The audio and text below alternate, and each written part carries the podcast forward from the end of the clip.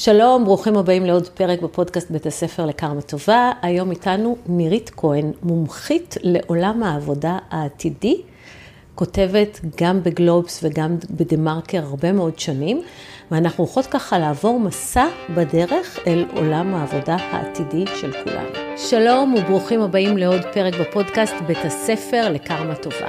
אני עורכת הדין רות דיין וולפנר ואני אדבר איתכם על גירושים, על זוגיות וכמובן על קרמה שהיא בעצם תוצאה.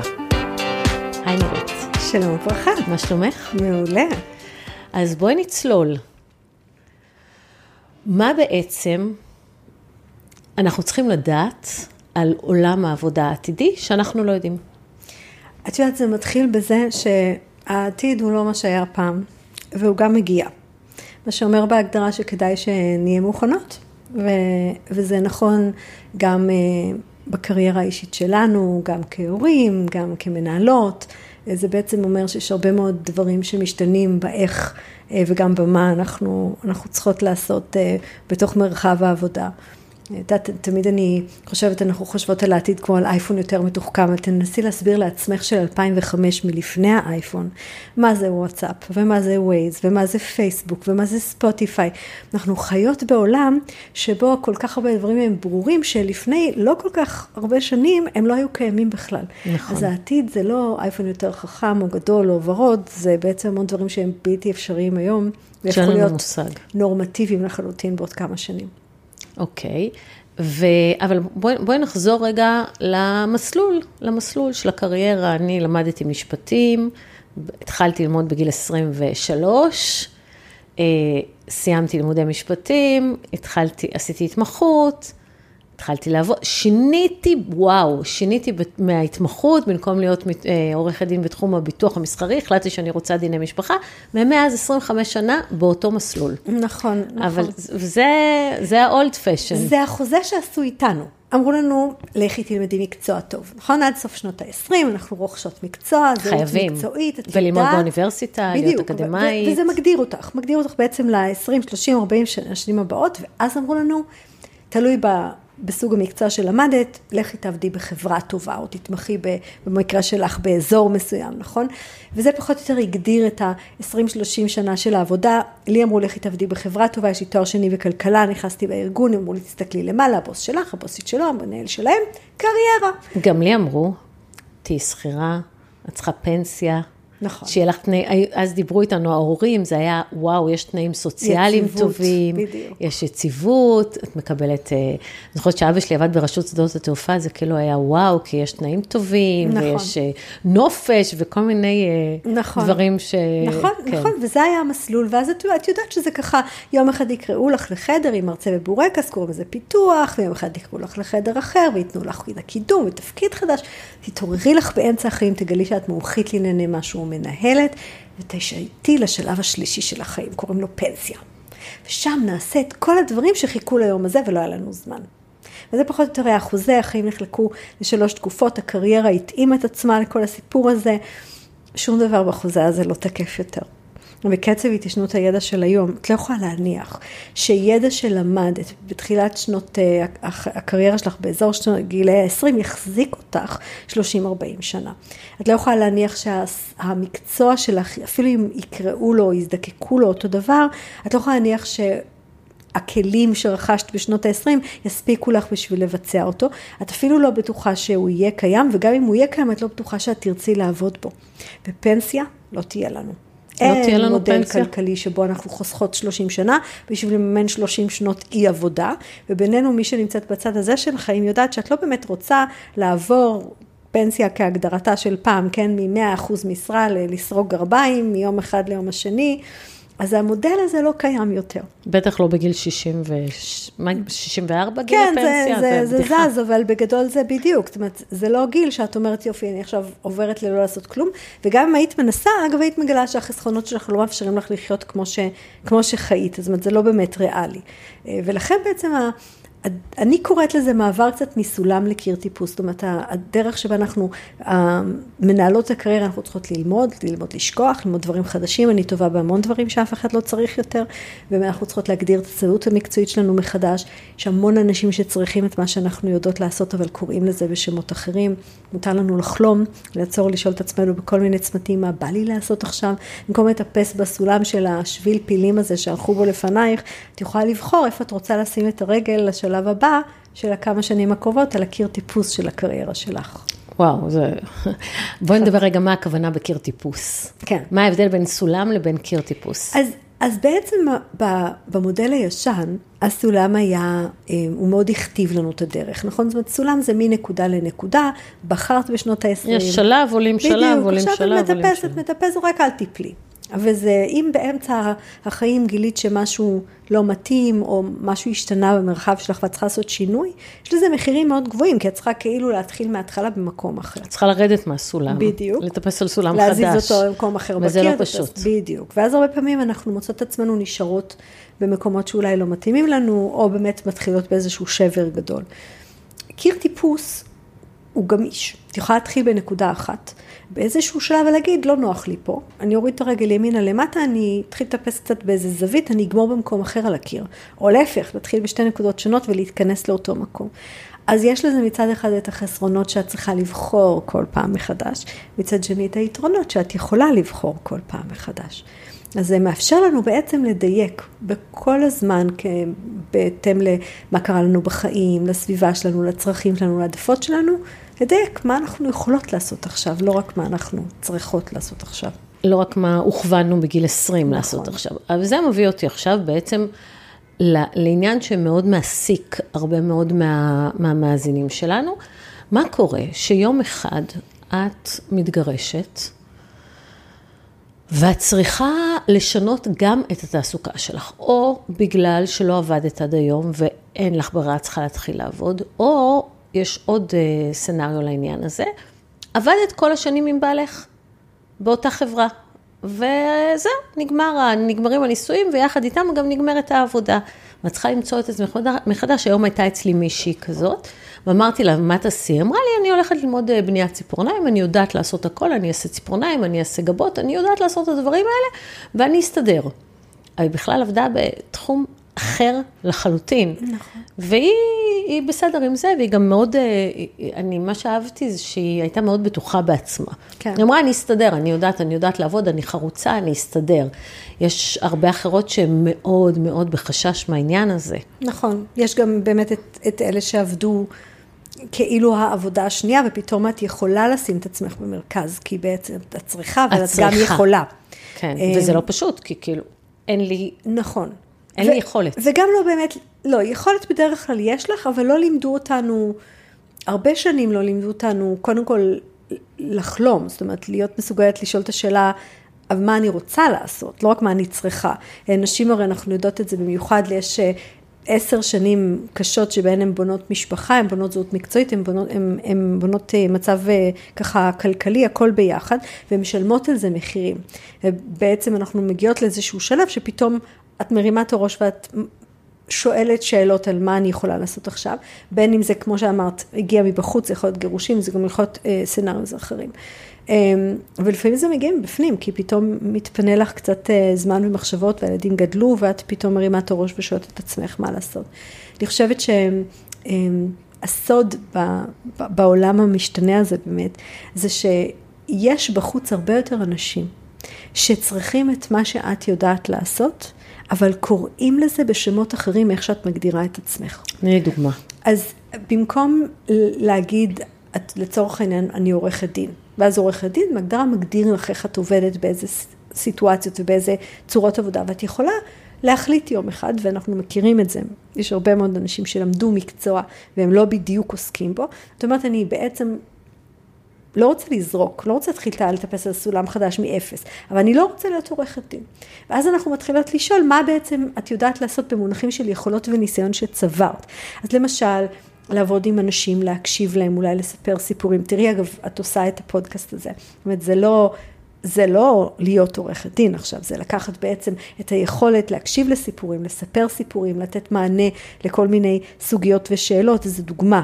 אם מחר את מחליטה שאת אה, לא נכנסת לתוך הקופסה הזאת שקוראים לה אה, עריכת דין, זה לא אומר שאין עוד דברים שאת יכולה לעשות עם היכולת הזאת.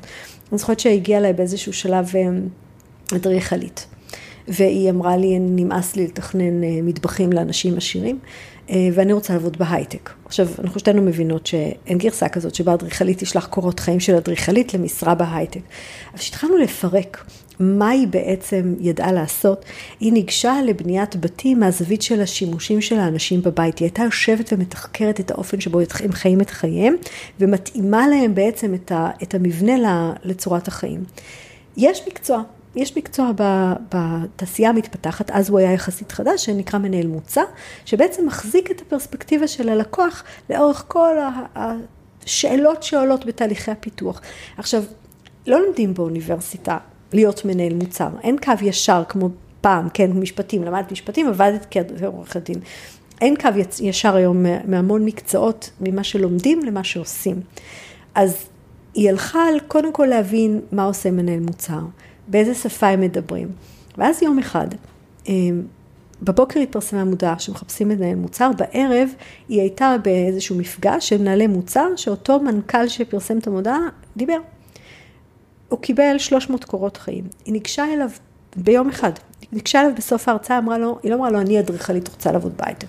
היא אמרה לו, אני יש לי כבר עשר שנות ניסיון. בלהחזיק את הפרספקטיבה של הלקוח בתוך הפיתוח, במקרה שלי, של כל מה שקשור של צורת החיים שלו, אבל זה יכול להיות גם עולמות אחרים.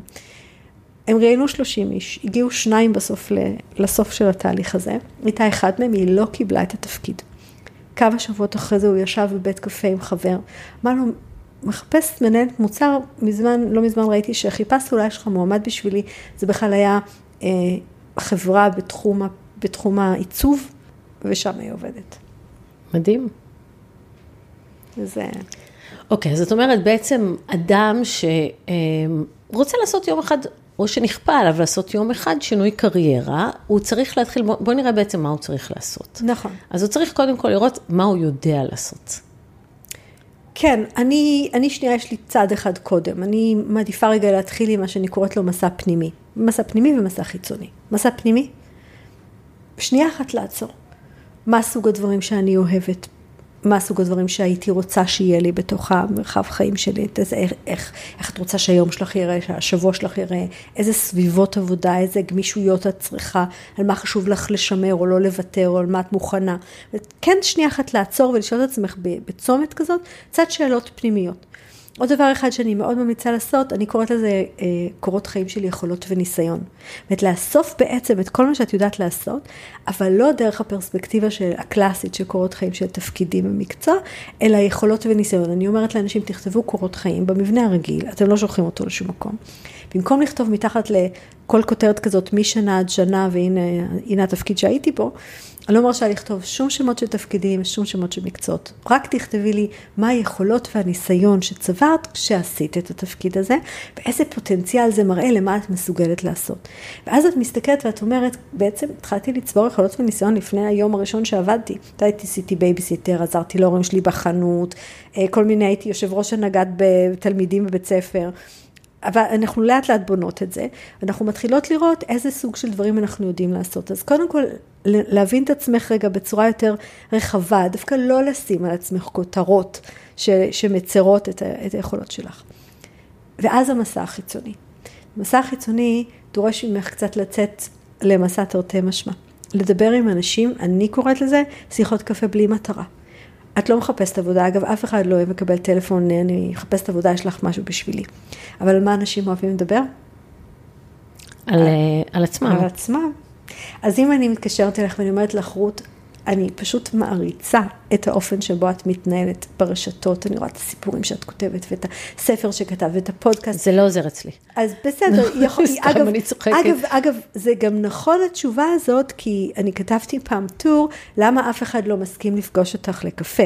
כי לפעמים אנחנו ישר הולכים לאנשים שכולם מבקשים מהם פגישה ואין להם זמן, וזה ממש לגיטימי. או שקוראים, אה, אני רוצה לעשות שיתוף פעולה.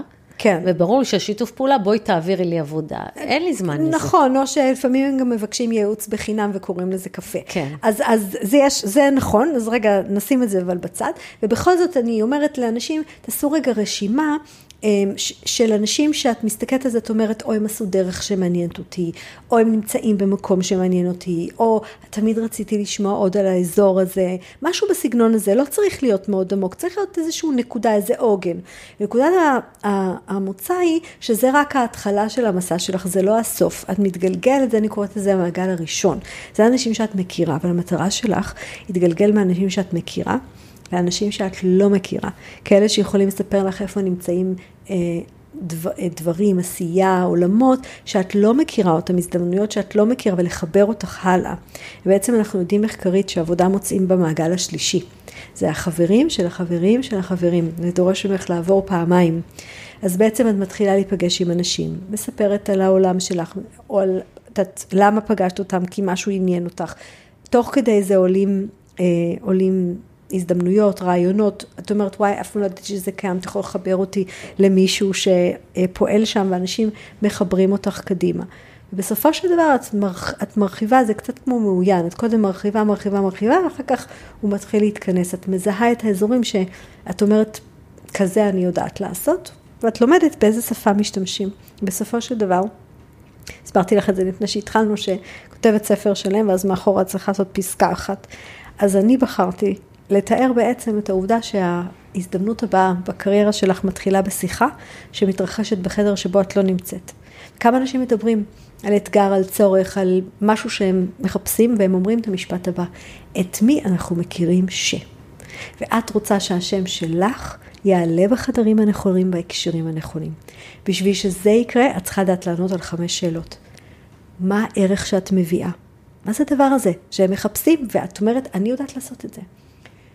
מי, עם מי את צריכה לשתף פעולה בשביל להביא את הערך הזה? שזה רמז מאוד טוב למי יהיה שם בחדר ויכול להעלות את השם שלך.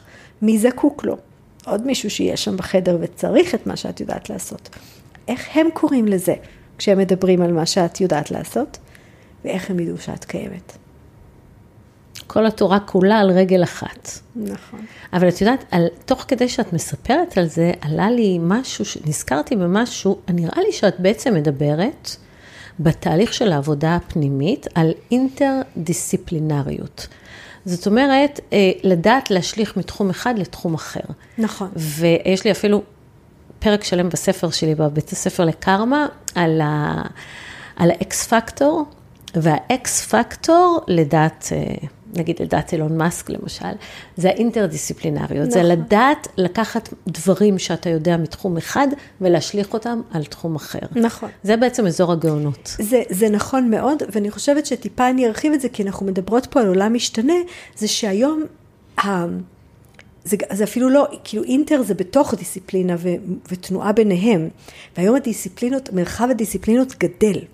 ואז אנחנו מדברים על משהו שנקרא לו היברידיזציה של מקצועות. זאת אומרת, אם לפני 20-30 שנה אה, הייתי צריכה מהנדס, יכולתי לגייס, לשים אותו בפינה חשוכה עם מסך ומקלדת. ואם חיפשתי איש שיווק, אז חיפשתי בן אדם של אנשים ומילים ויצירתיות. היום מהנדס שלא יודע לעבוד עם אנשים ואיש שיווק שלא יודע לעבוד עם דאטה, אין להם עבודה. אז אנחנו מתחילים לראות את, ה, את המיומנויות האלה, את הדרישות האלה זולגות בין דיסציפלינות. עכשיו תוסיפי לזה את כמות המקצועות שלא היו פה. מקודם דיברנו על זה שהאייפון נוצר ב-2007, כל האפליקציות שלא היו קיימות קודם. כל האנשים שמתעסקים באזור הזה, קצת כותבים אפליקציות, עוסקים בכל מה שקשור במוביליות, באינטרנט, בוויירלס, תחומים שלא היו קיימים. לא היו קיימים. ואנחנו לא מדברות על 60 שנה. אז נכון. אנחנו מדברות על כמה, על, על יחסית על מעט, 15-16 שנה. כן, קצת מתחת ל-20. אז הקצב של ה... כאילו, מרחב האפשרויות שלך, בגלל זה אני אומרת, הוא תמיד יותר גדול ממה שנדמה לך. עכשיו יש לי עוד שאלה. תראי, את אה, סיפרת כאן ת, על תהליך שהוא תהליך עמוק, והוא גם תהליך שלוקח זמן. זאת אומרת, מהרגע שאת מחליטה שאת רוצה לעשות משהו אחר, עד שאת מגיעה למקום של האדריכלית שמוצאת עבודה בתור מנהלת מוצר בחברה של ייצוג, זה לוקח זמן, זה לא ברגע. ומה עושים כשפתאום יום אחד את חייבת?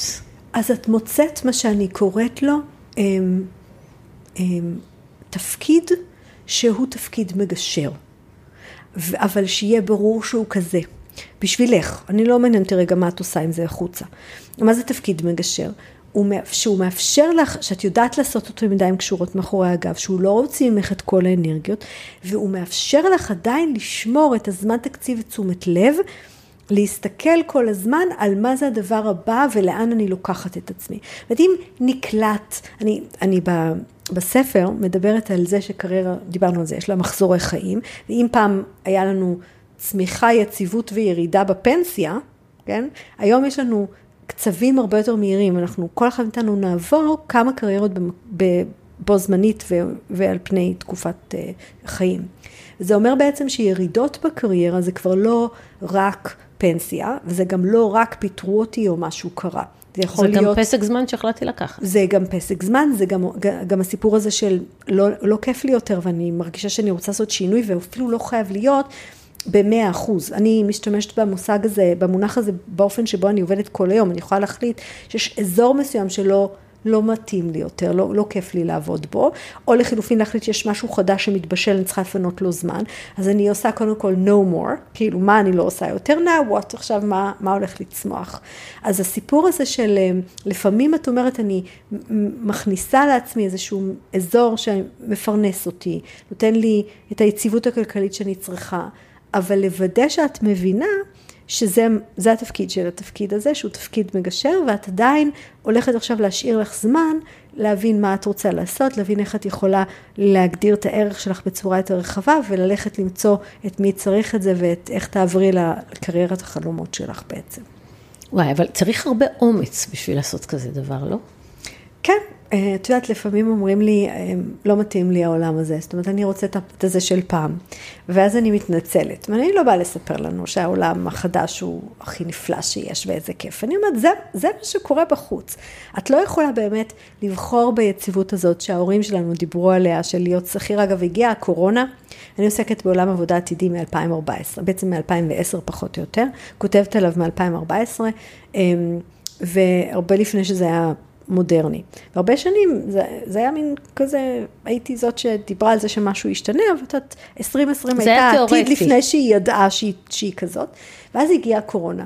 וכל התפיסה של היציבות של שכירים, אנחנו יודעים שהיא נשברה. נשברה. וההבנה שיציבות uh, תעסוקתית וכלכלית אמיתית, היא לא מגיעה ממקצוע ומעסיק טוב ככל שיהיה, היא מגיעה מהיכולת שלך להישאר רלוונטית בשוק התעסוקה. ולפעמים זה גם אומר לשים עוד משות במים, זאת אומרת לייצר עוד מקורות של פרנסה ותעסוקה. אני בכלל טוענת שבסופו של דבר לכל אחת מאיתנו יהיו ארבע קריירות במקביל. ארבע. כן, השאריות של מה שעשית פעם, שעדיין, שעדיין ככה את מתפרנסת מהן, זאתי המרכזית שאת מתעסקת איתה היום, רוב הזמן והפרנסה מגיעות ממנה. ההתחלות של הדבר הבא שאת כבר מתחילה להסתכל עליו, ובצד אנחנו מנהלות עוד אחת שאנחנו לא קוראות לה קריירה, אבל ביכולות וניסיון היא מעשירה אותנו, זה יכול להיות העולם של ההתנדבות או העולם של הפנאי, שהרבה פעמים אגב באמצע החיים נכנס למרכז הבמה והופך להיות מה שאנחנו עושות. טוב, אני חייבת להגיד שאני לא רואה איך זה, נגיד, טוב, אולי אני דינוזאור, אבל אני תקועה באותה עבודה, באותה קריירה, היא הולכת ומתפתחת, אבל זו אותה קריירה כבר 25 שנה. אני לא סגורה על זה, אני מסתכלת עלייך מהצד. תגידי לי את. כל העורכי דין, חלק מהמסלול קריירה שלהם זה לעסוק אה, גם אה, בתוכן? זה לספר סיפורים?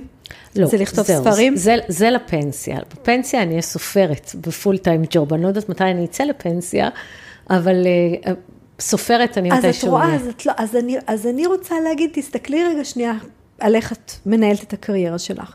ובתוך הקריירה שלך יש לך ליבה. וזה בסדר, אני האחרונה שאגיד שלא. עכשיו, גם בעולם המשפטי אנחנו יודעות אה, שהאופן שבו חיפשת פסקי דין לפני 20 שנה, או מה שלימדו אותך באוניברסיטה על כל מה שקשור לאיך מכינים תיק, זה לא בדיוק מה שקורה היום. נכון. ואנחנו גם מבינות, פעם אמרו שהטכנולוגיה תיכנס, אז עורכי דין יכולים להיות מגשרים. את יודעת שמערכת הגישור הכי טובה בעולם, ושעושה הכי הרבה גישורים ביום, זאת בכלל מערכת אוטומטית לחלוטין של אי-ביי. אז הסיפור הזה של, של ההסתברות שייכנסו כלים, שילכו וייתנו מענים פשוטים לכל מיני חוזים ולכל מיני סוגיות שאנשים עושים אותם היום בעזרתם של עורכי דין. שיש אנשים שליבת, בואי ניקח דוגמה אחרת, את זוכרת שעשינו נסיעה לחו"ל וקיבלנו אצל סוכן, התקשרנו לסוכן, נכון? והוא הביא לנו את הכרטיסי טיסה עם הוורודים האלה, ברור. והזמין לנו את המלון, זוכרת את זה? הסוכנים האלה לא קיימים היום. עכשיו עדיין יש סוכנים אלה שאת, כשאת אומרת, אני רוצה לעשות טיול ספארי לאפריקה והוא מורכב והוא מכיל כל מיני דברים, מי שידע להתמחות בסיפור, בחוויה המורכבת ולבנות לך משהו אחר, הוא שרד. מי שהתעסק עם הכרטיסי טיסה והמלון לא קיים היום. אז, אז כן את עורכת דין, אני בטוחה שאת לא מתנהלת היום כמו שהתנהלת לפני 20 שנה. ברור. אני בטוחה שאת מבינה שאת לא תתנהלי בעוד 10 שנים באותה צורה, וחוץ מזה, תסתכלי על האחוז ההולך וגדל של הדברים האחרים שאת עושה סביב המותג הזה שלך. זה שהם לא אה, ליבה של, אה, של משפטים, אז, אז כן, את, את בהחלט מנהלת קריירה. את רואה בזה חלק מקריירה. נכון. אוקיי. Um, עכשיו לג... בואי נלך דווקא למאזינים הצעירים, כי יש גם קהל כזה. Um, מבחינת מה ללמוד, והאם חשוב ללמוד באוניברסיטה בכלל? אז זו שאלה ממש מעולה. Um, אני אגיד ככה, קודם כל אנחנו יודעים שאת צריכה ללמוד כל הזמן. ולכן התשובה שלי למה ללמוד זה משהו שאת אוהבת. בגלל שאם את לומדת את מה שההורים אמרו לך ללמוד, כמו למשל, לכי תלמדי משפטים או ראיית חשבון כי זה מקצוע טוב, אבל זה לא מעניין אותך, אז גם אם עשית את זה בסוף, תכניסי את התעודה למגירה ותלכי לעשות משהו אחר. כי את יודעת שבשביל להיות אחר כך טובה בעבודה שלך, את צריכה להמשיך. להמשיך ללמוד, להמשיך להישאר רלוונטית ומעודכנת.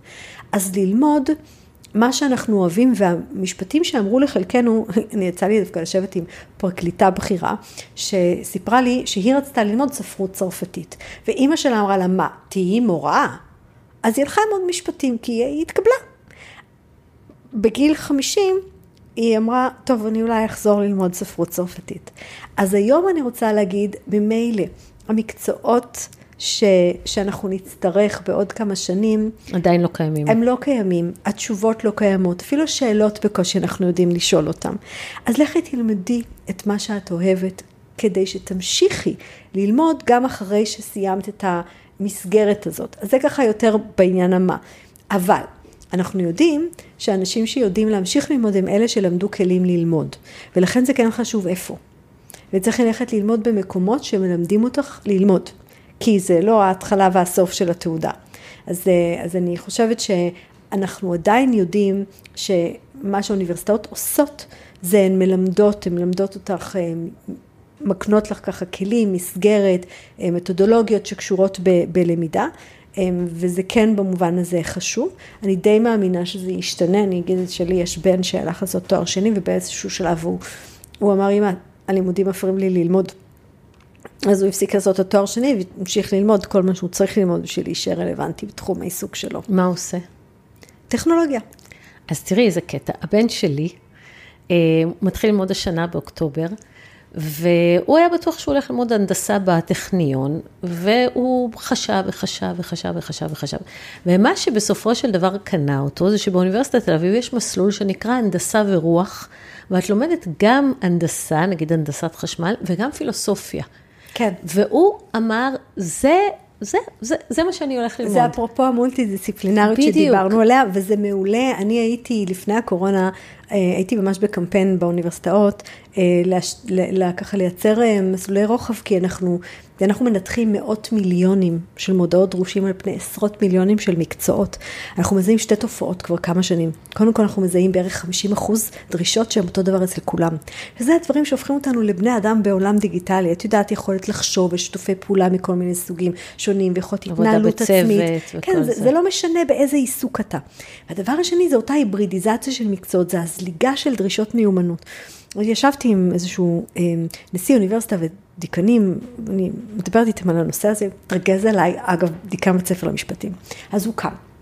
אמר לי, מה את מבלבלת את המוח? רופא זה רופא זה רופא. אז אה, דיקן בית ספר לרפואה אה, אה, נתן את התשובה, אמר לו, 50% מבית ספר לרפואה היום זה לא רופאים, או אנשים שעובדים שם. ו-50% מהידע מתיישן מהרגע שהם מתחילים ועד הרגע שהם מסיימים.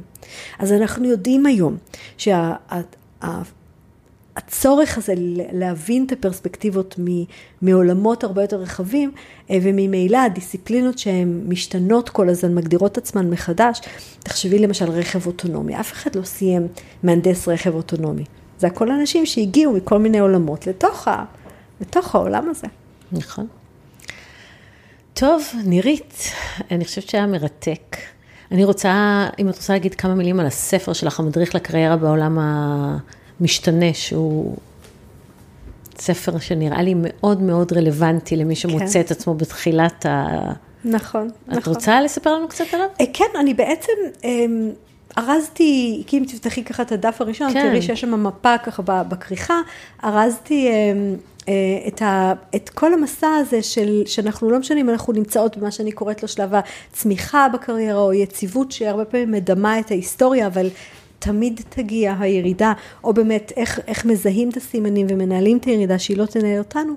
אמ, ארזתי את זה לצעדים, כי אני חושבת שחלק מהסיפור, והתחלנו עם השיחה על ההורים, נכון?